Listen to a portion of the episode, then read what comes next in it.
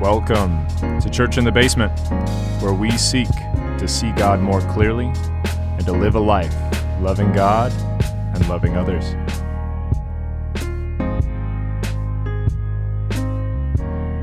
Hey, everybody, we are back in the basement, and we took a little bit of a detour on uh, at the end of last week and we spent some time in Psalms 23. And I, I hope and I pray that that time was helpful for you, that it drew you closer to the heart of God, and yeah, that you really benefited from it. Uh, but we are back in the Gospel of John in John 10, and we sort of left off at a big point. Uh, where where Jesus had talked about I am the door, and then he said I am the good shepherd. And at the very end of uh, how he was describing how he is the shepherd, he makes some very big statements about the gospel. And so we're I'm going to read through that portion and uh, we'll sort of close out that section. And then in verse 22, it's going to jump into a time that is actually uh, about 2 months after um, the conversation that we were currently in, where Jesus was talking to a number of Pharisees about how he is the door and he is the good shepherd. So here we go. In verse 17 of John 10 For this reason, the Father loves me, because I lay down my life so that I may take it up again. No one has taken away it away from me but I lay it down on my own initiative. I have authority to lay it down, and I have authority to take it up again. This commandment I received from my Father. And then it says in verse 19 a division occurred again among the Jews because of these words. Many of them were saying, He has a demon and is, is insane. Why do you listen to him? Others were saying there are not the sayings of one demon possessed. These are not the sayings of one demon demon possessed. A demon cannot open the eyes of the blind, can he? And so we've talked about this before that the words of Jesus, we've encountered this before within the Gospel of John, that the words of Jesus uh, sometimes divide the crowd. Um, and it's because people have to believe. Um, and we're going to talk about this in the next couple of episodes that that it's really Jesus drawing people to believe in him and calling people to believe in him as we hear Jesus say I am the son of God. And and so we're 2 months after and so this division is really important to understand that there is a division among people who don't know who he is. Some believe he's possessed by a demon, and some believe, man, like they're really being challenged like who can perform miracles like this, bringing sight to a man who is born blind. And so these are good things. And a lot of times I think we steer away in our lives from doubt, but doubt isn't always a bad thing. It stirs up positive questions, things that you should be bringing to the Lord and in your time with him asking that question the, those questions of him. And I have found the Holy Spirit to be very very faithful in answering those questions in one way or another. God is such a great communicator and he's so good at revealing himself to us. And so we enter into this uh, this next section in verse 22 that again uh, is two months after uh, the prior section, um, but it's included here because I I think because so John lumped them together as he's using a lot of the same verbiage. Um, about being a, a, shepherd and sheep, and he's going to get into some really um, intense things to think about, and I want to put those to you. But today, I, I think we're going to just sort of form a little bit of a framework of where they're at um, and why people, their mindset is where it is. Because it says here in verse 22, uh, I'll read through this a little bit. At the time of the, at that time, the feast of dedication took place at Jerusalem it was winter, and Jesus was walking in the temple in the portico of Solomon. The Jews then gathered around him and were saying to him, How long will you keep us in suspense? If you are the Christ, tell us plainly. Jesus answered them, I told you, and you do not believe. The works that I do in my Father's name, these testify of me. But you do not believe because you are not my sheep. My sheep hear my voice, and I know them, and they follow me. And I give eternal life to them, and they will never perish, and no one will snatch them out of my hand. My Father, who has given them to me, is greater than all, and no one is able to snatch them out of the Father's hand. I and the Father are one. So he's he's clearly professing to be the Son of God, and and and people get um, riled up after this. But we're going to pause here for a moment because it's really important as we're going to dive into these things eventually. Um, next episode, um, we will dive into sort of the deep, deep concepts that he's talking about here that are very hard for us as human beings to wrestle with and understand. But first, I want to set this framework and and and pose a question. Really, I, I want you to ask um, yourself this question uh, before we enter into this conversation because I think it's really, really important.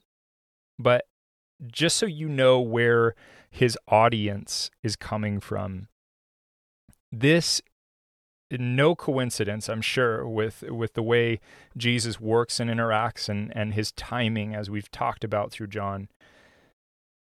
This is at the feast of dedication, and this isn't like an official feast. If you go into scripture and you study the feasts, you're not going to find the feast of dedication in the Old Testament. And the reason for that is this feast was established in what what's called the intertestamental period. So the time um, in between the Old Testament and the New Testament. There was a time that not everything was recorded in Israel's history. But Jesus is here um, celebrating this feast of dedication. And it's so important that we understand what this is about. This is, you know, this feast, and you've probably come in contact with it. It's called Hanukkah. And you've probably heard it around Christmas time, Hanukkah, that Jews celebrate Hanukkah. And the reason why they celebrate this particular feast and they are are practicing uh, the celebration of this feast at this time when Jesus is speaking to them. Um, and they pose this question to Jesus. There was this guy from Syria, um, this leader called Antiochus Epiphanes. And this guy was a bad dude.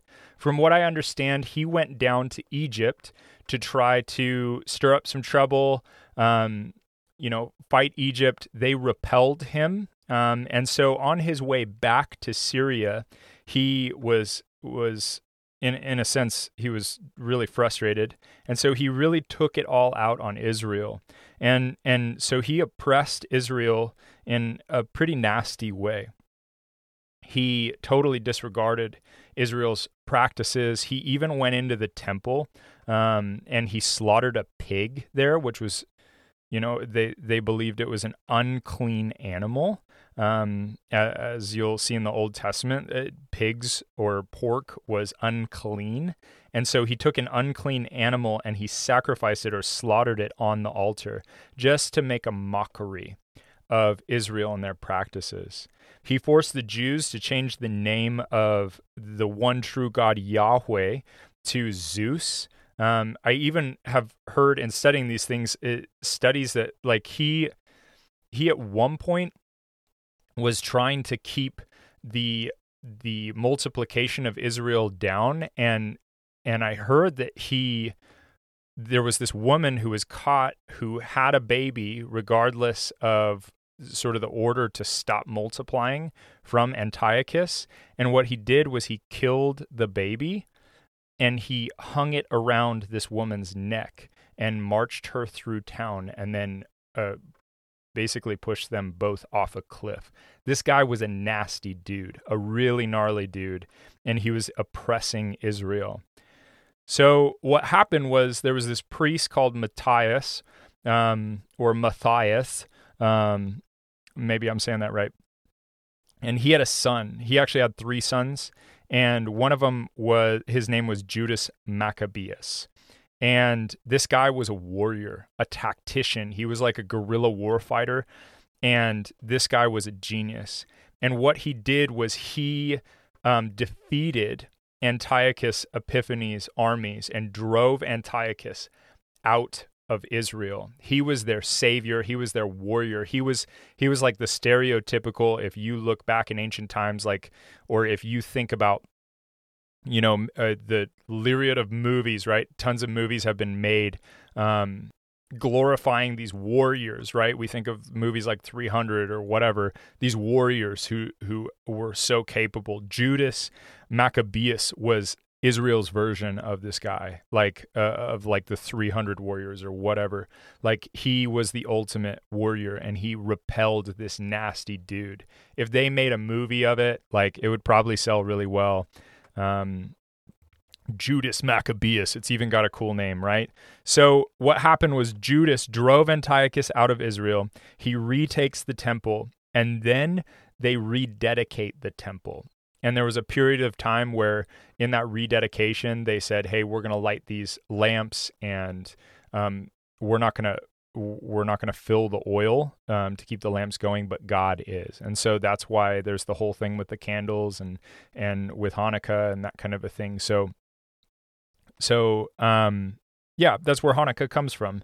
It's the Maccabean revolt that this bad dude was in Israel, and Judas Maccabeus um, drove him out. And so, with that in their mind, when this Messiah is prophesied in the Old Testament that the Savior is going to come and save the world. Um, the Jewish people were imagining someone like Judas Maccabeus. And the reason I spent so much time describing sort of the type of warrior he he is known to be through history and, and what we know um, is because this is what what they had in their minds of what Jesus was supposed to look like. Yet we've seen time and time again in the Gospel of John, Jesus calling people out of their physical expectations of how the kingdom of heaven works, how the kingdom of God and the reign of God works here on earth. From the feeding of the 5,000 to talking about his body as bread and and and and wine, right? That they have to eat of his flesh. He's constantly calling the, the Jews out of this tangible place and into a spiritual place, that there is something far deeper going on.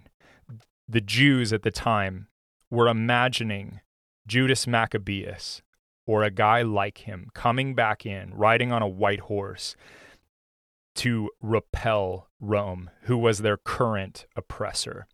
That they would drive, that he would come in and he would drive out Rome. Little did they know they have been oppressed from the moment Adam and Eve took a bite of the fruit and, and rebelled against God and chose to worship themselves instead. That Jesus saw a far greater enemy that needed to be defeated. And that enemy was death. And that enemy was sin. Because he created us to love him and to be loved by him. And the only thing standing between us and him was our own pride, our own sin, our our want and our need to idolize ourselves and worship ourselves over the God who created us to to be loved by him and to love him in return, to be vessels of his love on earth. And so Jesus instead of coming in like Judas Maccabeus and repelling Rome, he came in and defeated the greatest enemy humanity has ever known sin and death. And because of his work on the cross, we can now enter into life. We can also repel death and repel sin by the power of his spirit and live in eternal life. And we're going to talk a little more about this in, in, the next few episodes, but I want to pose a question to you today. If you can sit down in a quiet place or find space in your day, if you're an artist, I want you to draw God. If you work better with words, will you just write out the characteristics that you know him to be? Don't look them up. Like off the top of your head, I want you to either in word or in picture, I want you to paint a picture of who you know God to be. I want you to ponder who do you think God is? At your current position in your faith walk, in, in your current spot in your journey, how God is crafting you. Maybe you haven't even started to begin. Uh, started to begin. You haven't even begun to ponder, like, who is God? What does he look like? How does he operate? I want you to start that now because we're going to get into some some uh, text uh, and what Jesus says really challenges a lot of people on on how we view God, and we'll break it down. And I'm going to try and make this as easy to di- digest as possible. But let's start with the question: Who do you believe God to be? And I want you to ask God to begin to reveal Himself to you in a new way that you would have an accurate view of God.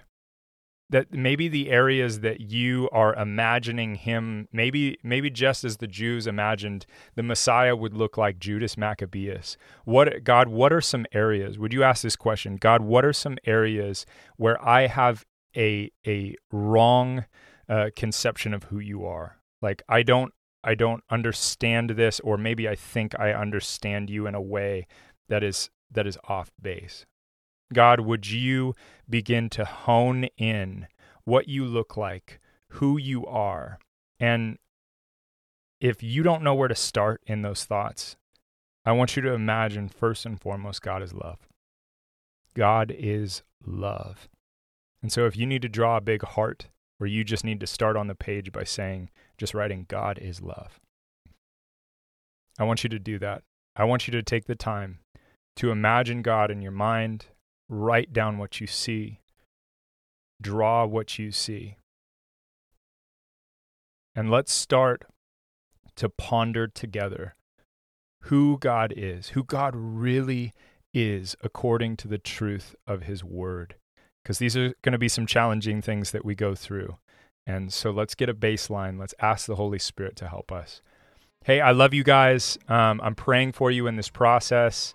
Um, hopefully, this was helpful in helping you um, understand where where this audience was, um, so that we can know where we're headed. You have a great next couple of days, and we'll talk again at the end of the week. Looking forward to it.